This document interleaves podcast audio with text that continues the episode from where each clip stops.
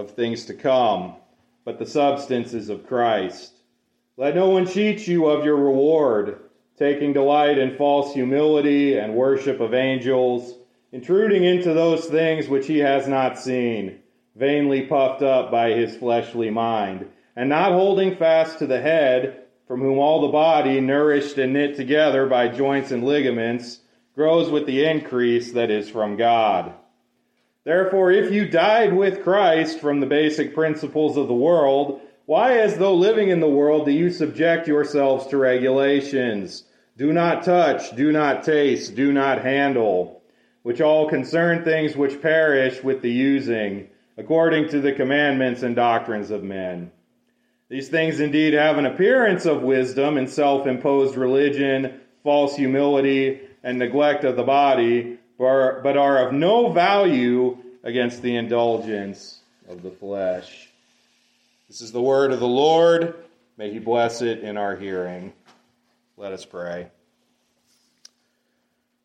Father, as we come to your word today, we pray that by your Holy Spirit you would speak into our hearts, into our lives, that we would rightly know you, know your word, know what your law requires of us, but most of all, that we would know the hope of the salvation that we have in Jesus Christ. And we pray this in Jesus' name. Amen. You may be seated.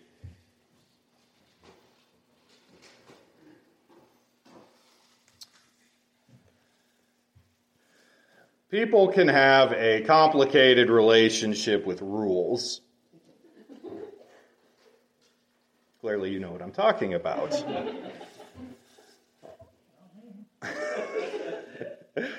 On the one hand, rules are important. They're a necessary part of a functioning world, a functioning society. We can't have order without law. On the other hand, some rules are rather silly. They seem to be unnecessary. And we all can have a certain tendency to be rebellious. You might remember a certain old song sign, sign, everywhere a sign, do this, don't do that, can't you read the sign? Talking about signs and why do we need all these signs? Why do we need all of these rules? Some rules are rather strange. Some rules are even rather humorous. I learned this week that in Canada it is illegal for margarine to be yellow because it might be confused for real butter. I guess it's easier to believe it's not butter if you're in Canada. when we were in Alaska, we would go fishing for salmon. And we were essentially trying to snag these fish. They're running to spawn and to die, so they're not interested in eating. They're not interested in bait. But as long as you would snag the fish in the mouth, it was a legal catch and you could keep the fish. If you snagged the fish anywhere else, you had to throw it back kind of a strange rule. It doesn't really seem to fit, it doesn't really seem to conform to reality. One of the frequent criticisms of Christianity that's offered by the world today is that Christianity is just a bunch of rules, a bunch of legalism. And then you all don't keep your rules anyway, you're just a bunch of hypocrites. You've probably heard something like this before. Many in the church hear this critique of legalism, and so they try to get away. They try to distance themselves from anything resembling law, resembling rules in the church. But God has given us law. He has given us an eternal and unchangeable moral law. It is summarized for us in the Ten Commandments and the two great commandments, and it shows us how we are to love God and how we are to love neighbor. Now, that law is clearly stated in Scripture, but it is also written on our hearts. God, when He created us in His image, wrote that law on our hearts. Now, Adam, having broken the first covenant, plunged himself and all his descendants into sin and death. And part of that is the law written on our hearts is distorted. But we still have broken fragments of this law written on our hearts. And we know and desire to a certain extent to keep the law. And we see this all over the world. Why does every nation say, for the most part, that it's wrong to murder, it's wrong to steal, things like that? These moral universals that are held everywhere.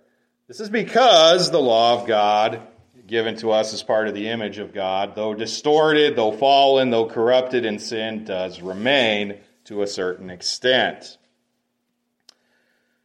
But on the other hand, we also know that we, being fallen and sinful, we are all lawbreakers. We know what is good and we don't do it. We know what is wrong and we do it. In fact, we are incapable of keeping God's law. So, navigating our proper relationship with God's law can be difficult. Many have erred on one hand in believing that keeping the law saves us somehow, or some combination of grace and works makes us righteous before God. But then an error, on the other hand, is to ignore the law altogether. Say things like, well, if, if we're in Christ, all our sins have been forgiven, so we don't really need to worry about law and obedience. So we see here two opposite errors. We see the error of legalism, which is making the law do what it can't, trying to be saved by law, trying to be made righteous or made more righteous under the law. And then on the other hand, we have antinomianism, anti law, despising the law, thinking nothing of it, ignoring it altogether.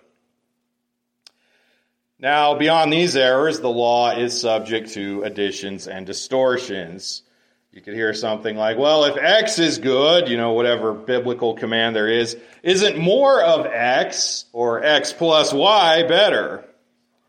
There are legalists who try to save themselves, try to justify themselves by the law. There are also legalists who add to the law and go above and beyond it.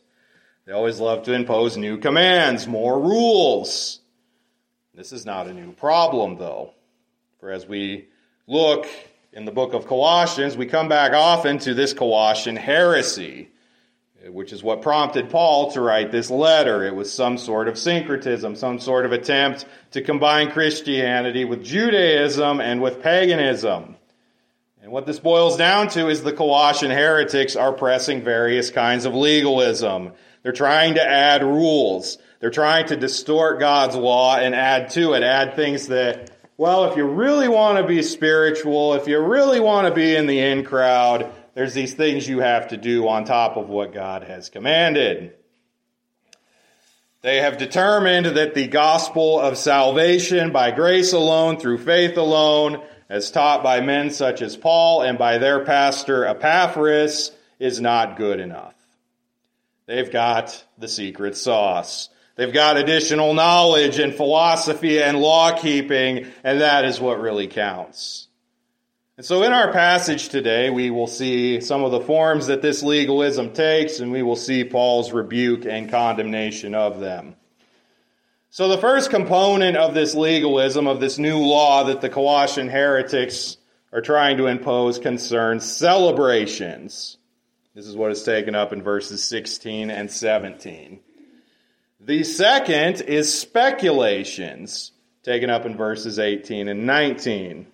And then the third component is regulations, taken up in verses 20 through 23. So celebrations, speculations, and regulations. And what Paul is doing in this passage, he is urging these Colossians to reject these legalisms and hold fast to the gospel of Christ. So first we will look at these issues of celebrations in verses 16 and 17. So what Paul is looking at here, what he is concerned with here, is the particularly Judaistic, the Jewish aspects of the Colossian heresy. The parts that concern the Colossian heretics trying to reimpose the Jewish ceremonial law and say that Christians have to keep it. In verse 16, we see two concerns expressed. In brief summary, food and festivals. So the first trouble they are facing is in matters of food and drink. The Jewish ceremonial law had certain prohibitions on food. They're specified in Leviticus chapter 11.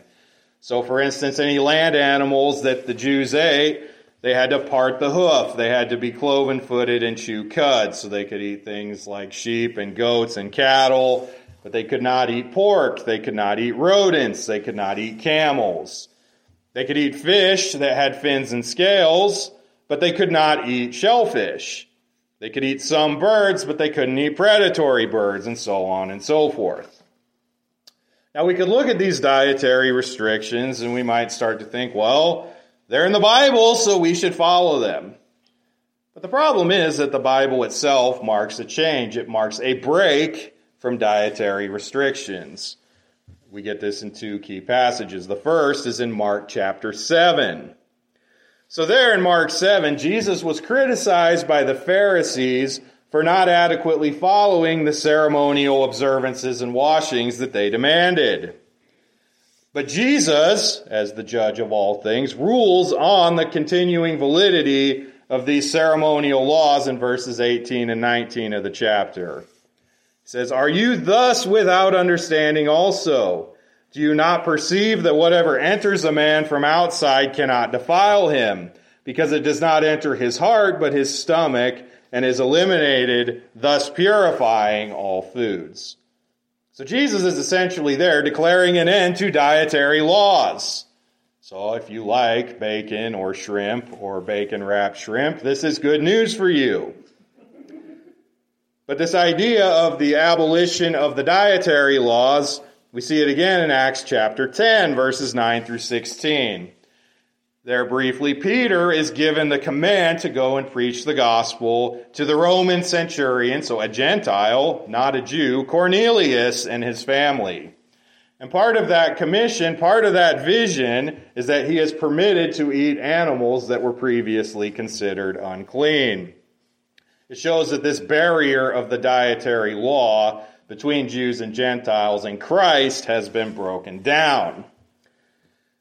Now, it also appears that the Colossian heretics are placing undue restrictions on drink. There weren't as many Old Testament ceremonial laws touching on drink issues.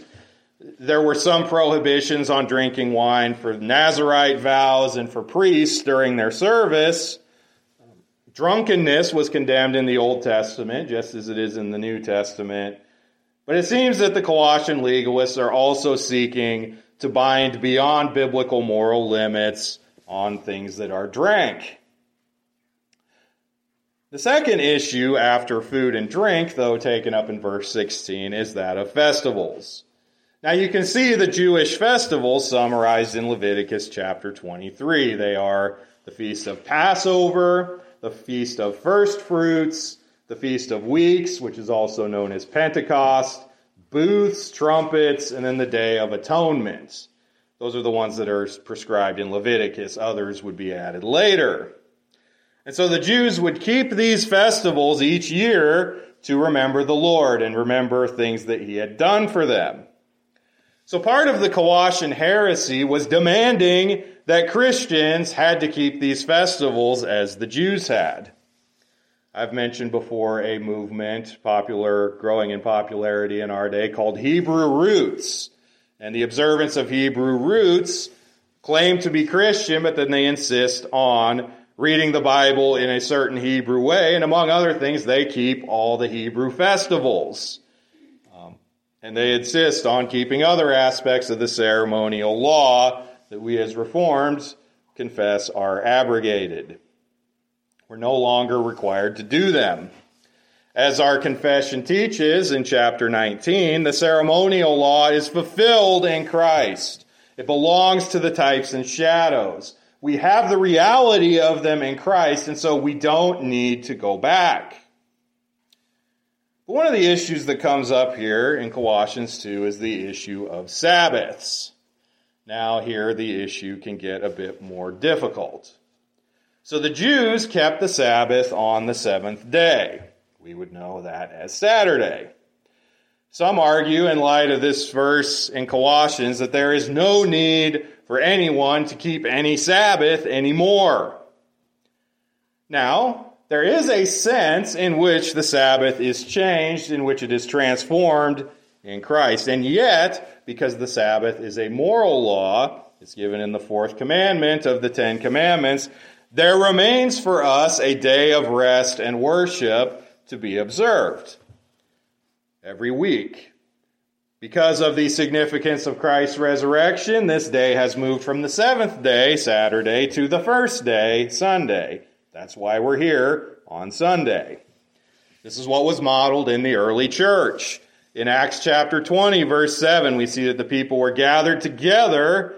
There was an assembly. They heard Paul's teaching, his preaching, and there was breaking of bread, the taking of the Lord's Supper, on the first day of the week. 1 Corinthians 16, 2 adds that the first day is the day of the collection for the needy.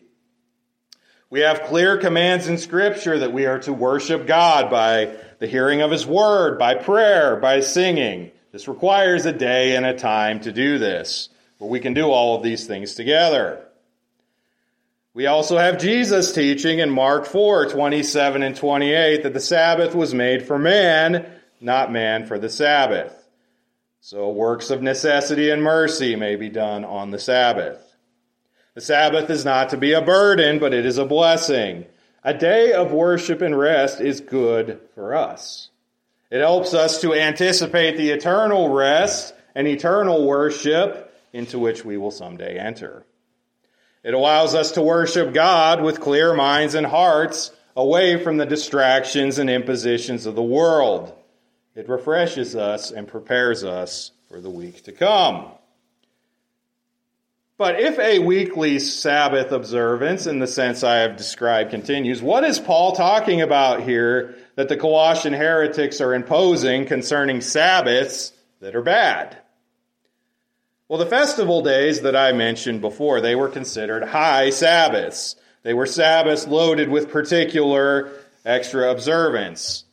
Others say that perhaps the Colossian heretics were trying to add the Jewish seventh day Sabbath observance on top of the apostolic practice, the church practice of first day observance. Maybe as with other issues we've seen, the dietary and drink issues, there is some sense in which the Colossians are attaching particular legalism and superstition to Sabbaths as they were to everything else. So Paul's primary concern with this problem of the Colossian heretics and their celebrations, their food and drink and days, is what he writes in verse 17. These laws of ceremonies and food and drink, he writes, are a shadow of things to come, but the substance is Christ. When we have the substance, we don't need the shadows. And so those who try to reimpose the shadows, the ceremonial laws, and so forth, they are guilty of legalism, and Paul condemns them for it. But having looked at issues of celebrations, we now turn to our second point, the second aspect of Paul's critique of the Colossian heresy, speculations, which is taken up in verses 18 and 19. Paul begins here in verse 18 with, Let no one disqualify you. So the Colossians who embraced the heresy, they were putting pressure on the church and the people in it. They were claiming that by their observances, by their rules, they were somehow better. They were closer to God. They were superior. And those who didn't do what they were doing were inferior and disqualified. Now, they're probably not doing this overtly. If someone were to just walk up to you and say, I'm better than you, it's pretty easy to dismiss that. Oh, well, that person's just being rude. They're, they don't know what they're talking about. But the Colossian heretics, the way that they were going about this was using false humility. They were visibly and publicly depriving themselves, intended in a way to look humble, but was really a way of declaring to the rest of the church, we're better than you. We have what you don't. This humility was false because it was being weaponized against others. It was arrogance masquerading as humility. These were people who deprived themselves. They would beat themselves. They otherwise did their deeds of righteousness before men. They wanted to be seen. They wanted to be honored by other people. And Paul tells the Colossians not to let those with such false humility get away with it. Now, the Colossian heretics not only had false humility, but false worship. Continuing in verse 18, we see a concern over the worship of angels. This is an aspect of the Colossian heresy that, rather than drawing from Judaism, seems to be drawn from the regional pagan and folk religions. Now, this seems to have been a persistent problem. In AD 363, so about 300 years after this book would have been written, a synod was held at Laodicea, which remember, that's a city close to Colossae. And that synod had to, again, condemn angel worship. Remember that Paul has throughout this book repeatedly and unequivocally declared the preeminence of Christ. That Christ is God and He alone is the head of the church. And because of this, He is preeminent above the angels and alone is worthy of worship. The logic is essentially this. If you are united to Christ, if you receive all the blessings of salvation from Christ, if you have direct access to Christ, why would you worship anything less? But many in Colossae seem to be doing exactly that. Worshipping the creation, worshiping lesser things rather than the Creator God, and holding as inferior those who won't go along with them in this error. We are not to worship angels. If you need convincing, you can find the opinion of angels themselves twice in the book of Revelation. In Revelation 19, 9 and 10, an angel gives John a command to write, and John, taken by the beauty and majesty of the angel, falls down to worship him. But the angel replies, See that you do not do that. I am your fellow servants and one of your brethren who have the testimony of Jesus. Worship God. Happens again in Revelation 22, 8 and 9. So twice then, John is commanded not to worship angels, but to worship God. And that's the same thing Paul is getting at here. These Colossian heretics who want to worship angels, they're worshiping the lesser thing, the inferior thing, and they're imposing idolatry. God alone is to be worshiped. No angels, no other people, nothing else. Perhaps the temptation in our day is not so much to worship angels, but our Roman Catholic friends, as one example, make much of their veneration of dead saints or of Mary. Now, they claim that they are providing a different level of honor to the saints and Mary than they do to God, but then they bow to saints, hold festivals for saints, pray to saints. It looks a lot like worship. In fact, it looks a lot like these exact things that Paul is condemning here in Colossians 2. They worship images of God. They bow to images. They reverence images as if they were Christ himself. They worship other things than the true God. And when they worship God, they do so wrongly. Now, another problem of the Colossian heresy is that the person who held to it would be, as Paul writes, intruding into those things which he has not seen. These Colossian heretics were claiming to have visions. They were claiming to have special knowledge of heavenly things. Now, how often do those who come forward with false teachings do so, claiming that they had some sort of direct revelation from God? some sort of spiritual experience that makes whatever they're teaching okay. You could think, for instance, of Muhammad, who claimed visions of Allah and founded the religion of Islam, which has now perpetuated heresy for centuries. Or Joseph Smith, who claimed to see the angel Moroni and from these visions built the entire heretical system of the Latter day Saints, the Mormons. Claims of visions, claims of unique revelation, claims of spiritual experience, they're often the easy out for false teachers. Well, God told me, an angel told me, so how can what I say be wrong?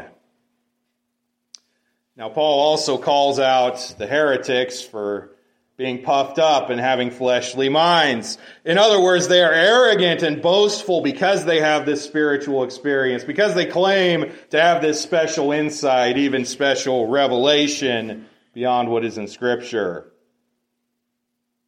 Now, this wasn't just a problem back then either. As with visions, people can claim other spiritual experiences as the basis for their false teachings. Even a lot of supposed Christian movements, extreme forms of charismaticism, they prioritize feelings and experiences and out of body type situations, but in doing so, they embrace falsehood. To tie two things together that we have looked at, Ellen G. White, she was a prominent early leader of the Seventh day Adventists who claims that we must observe the Sabbath on Saturday. She claimed to have a vision of the Ten Commandments, with the fourth commandment particularly pointed out, and the issue being that Saturday was the day it needed to be kept. And so then the Saturday Sabbath became the practice of Seventh day Adventists. She claimed some spiritual experience and used it to impose new legalism. This talk of prophecy, visions, experiences, they can be a powerful appeal, but they are no substitute for the truth of Christ. Paul makes this very clear when he writes in Galatians chapter 1, verses 8 and 9.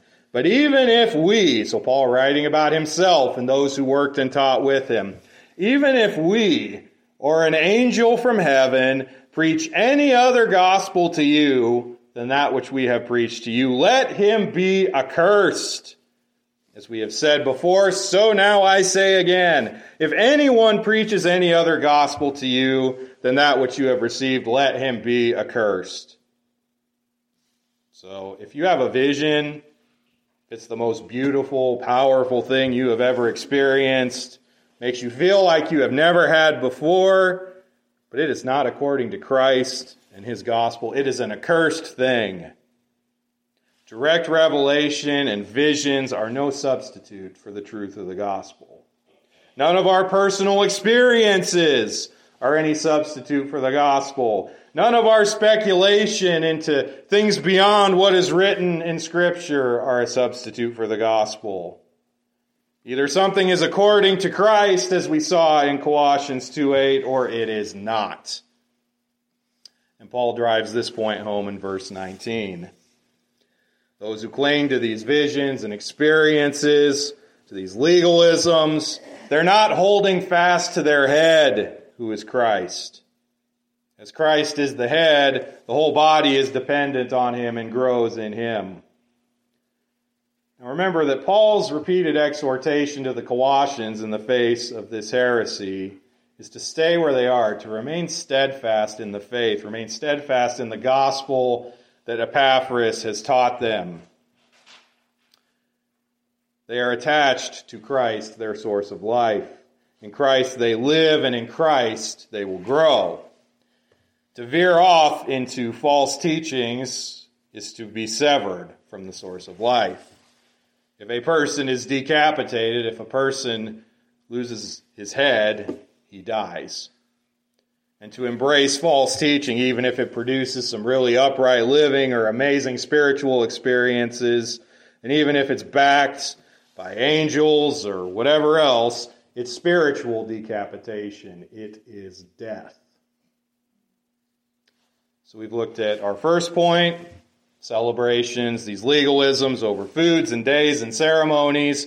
Second, we have looked at speculations, legalism and false teaching based on angels and spiritual experience, and all grounded in a false humility. We start to see a picture of this Colossian heresy and why the issues in it don't just affect Colossae in that day, but apply to many things we see now. But now we turn to our third and final point regulations. So look at verse 20. Paul begins with, Therefore, if you died with Christ from the basic principles of the world. Now remember from a previous message that these idea of basic principles. It was a word used elsewhere in Galatians, and it was connected with the observances of the Old covenants, Those things given to a people under age, so these ceremonial laws. Now, there was also a connection to what we looked at last time with baptism. Baptism is a sign and seal of the Christian's objective reality of being united to Christ in his death and resurrection. So basically, what Paul is saying here is if you've died with Christ to the ceremonial law, Why, as though living in the world, do you subject yourself to regulations? In other words, you've been delivered from these old and inadequate ways, these types and shadows. Why go back? You have the fulfillment. You have the reality. You have the best thing. Why go for the lesser thing? In verse 21, Paul gives a summary of what these commandments might be. Do not touch. Do not taste. Do not handle. So, as we've already talked about, a lot of this legalism centers around dietary restrictions or asceticism, these self imposed restrictions that look holy and look pious but don't really do anything. And they're strictly negative. It's a bunch of things to do nots. But they are the things of the types and shadows. They are the things not to go back to. Uh, one commentator illustrates this using childhood. A young child has to be told lots of things not to do. Don't touch the hot stove. Don't stick things in power outlets. Don't eat rocks. Don't eat your toys. For an underage child who lacks understanding, this kind of strict regulation is necessary. But the Colossians and all of us in Christ, we have come of age. Like a child grows up and has a better grasp on reality and understands not only what he shouldn't do, but what he should do and why. How often is legalism masked like this? It's pretended that keeping laws and regulations are maturity, but in reality, it's just a regression. It would be like going back to all the rules you had to keep as a child. It would be to go back to the stages of life before Christ. Now, not only are these prohibitions of the Colossian heretics regression, going back to things that aren't needed anymore, but they are futile, as Paul gets at in verse 22. All of these regulations concern transient things, things that don't last. You eat your food, and it's gone. Just as we read from Jesus, as we read in, as I looked at in Mark chapter 7. Paul is saying something similar. These heretics are so focused on the things that are passing away that they have lost sight of the eternal and have, in fact, corrupted it into something false. And not only are these regulations inadequate in their purposes, they are inadequate because of their source. These regulations of the Colossian heretics, they're all according to human rules. This is what we see in the rest of verse 22. They're based on some false pretense that man by his righteous living can find his way to God and can earn something from God and can make himself better in the sight of God. This is antithetical. This is in opposition to the gospel. We cannot find our own way to God. We cannot obey our way into right standing with God. The gospel, the good news of this preeminent Christ, whom Paul is pleading with the Colossians to cling to, is that God came to us.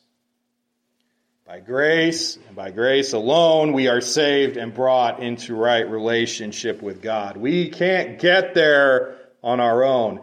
No amount of good works, no amount of rules and regulations and law keeping on our part will ever be good enough. Not only will our good works never be good enough, but legalism like this won't even produce the righteous living it aims for. Paul makes this point in verse 23. These regulations, they have an appearance of wisdom. They might look like they work and they're doing good things. On the outside, they seem to bear fruit. They might promote living that looks good. They might be the things that the smart people and the good people are doing. And don't you want to be like them? But these are all self made religion. They're not the true religion that worships God in Christ. Their origin is in man, their focus is on the transient things that are passing away. Not only are these regulations of man, but they don't even work for holiness. On the outside, they promote, they promote an appearance of discipline and self control, but Paul says they are of no value against the indulgence of the flesh. Think about it. What sin would most be, would characterize legalists? Pride. See, legalists, they claim this appearance of humility, but then they look down on everyone who doesn't do it their way. That's pride. Pride is sin. While these legalists may, at least externally, be putting off the appearance of sin, they're cultivating other sins in their hearts. Why? Because it's self made religion. It's not saving anyone, it's self righteousness. It's not marked by repentance of sins and the sanctifying work of the Holy Spirit that makes for true gracious obedience and thankfulness and gratitude. No, this legalistic obedience is completely in vain. So we've looked at Paul's critique here of the Colossian heresy, its celebrations, its speculations, and its regulations. So, what do we take away from all this? What is the moral of the story for us? It's actually fairly simple. Legalism saves no one, it helps no one. In fact, it is opposed to, it is antithetical to the salvation we have in Jesus Christ by the gospel. Spiritual experiences, prophecy, visions, and so on, they are no true indication of salvation or the work of Christ. The appearance of humility and holiness does not holiness or humility make. Now, all of us can be tempted by legalism. We all want to think that we're doing good things and we are good because of the good things we do. But in reality, we are desperate sinners whose righteousness can never stack up. We were all born in sin, we all still sin. Even if we think we're keeping our sins at bay, if we're doing so relying on our own strength, again, that produces the sin, the sin of pride, the self righteousness.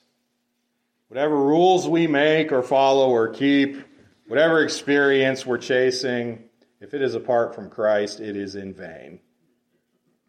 Our righteousness is not adequate to save us, no matter how good it is. Our sins are ever before us, but God. God the Son, Jesus Christ, suffered and died for our sins, and he was raised from the dead and only in him is true religion, righteousness, and life. Christ fulfilled the ceremonial law, and he is our law, our standard of righteousness. We need his righteousness to be credited to us. We need the Savior who knew no sin but became our sin so that we might become the righteousness of God. Perhaps you come here today as one, like those in Colossae, you think that you are being and becoming right with God and righteous before God because of your own efforts, because of your own rules, because of the things you are imposing on yourself. Friend, I tell you in love, you have been deceived. There is no righteousness before God that will stand other than the perfect righteousness of Christ. Believe in the gospel. Trust in Christ for the forgiveness of your sins. Reject innovations and regulations that are not according to Christ. Come to Jesus and live. Perhaps today you are facing the pressure of legalism and false teaching. You have friends or family members who claim to have the key to good life or some great spiritual insight or experience, but it is not according to Christ. Only that which is according to Christ will save. Only in Christ is true faith and true religion. Cling to Christ, hold fast to his gospel, rest in his gospel, and take this gospel to a lost and dying world. Let us pray. Father, we thank you for your word. We thank you for the gospel of Jesus Christ, by which his righteousness becomes our righteousness, because no righteousness that we do, or try to do or think we do can ever measure up. Pray that you would protect us all from the temptations towards pride and legalism. I pray that all things we do, we would do not for ourselves, but for your glory. We pray all this in Jesus' name. Amen.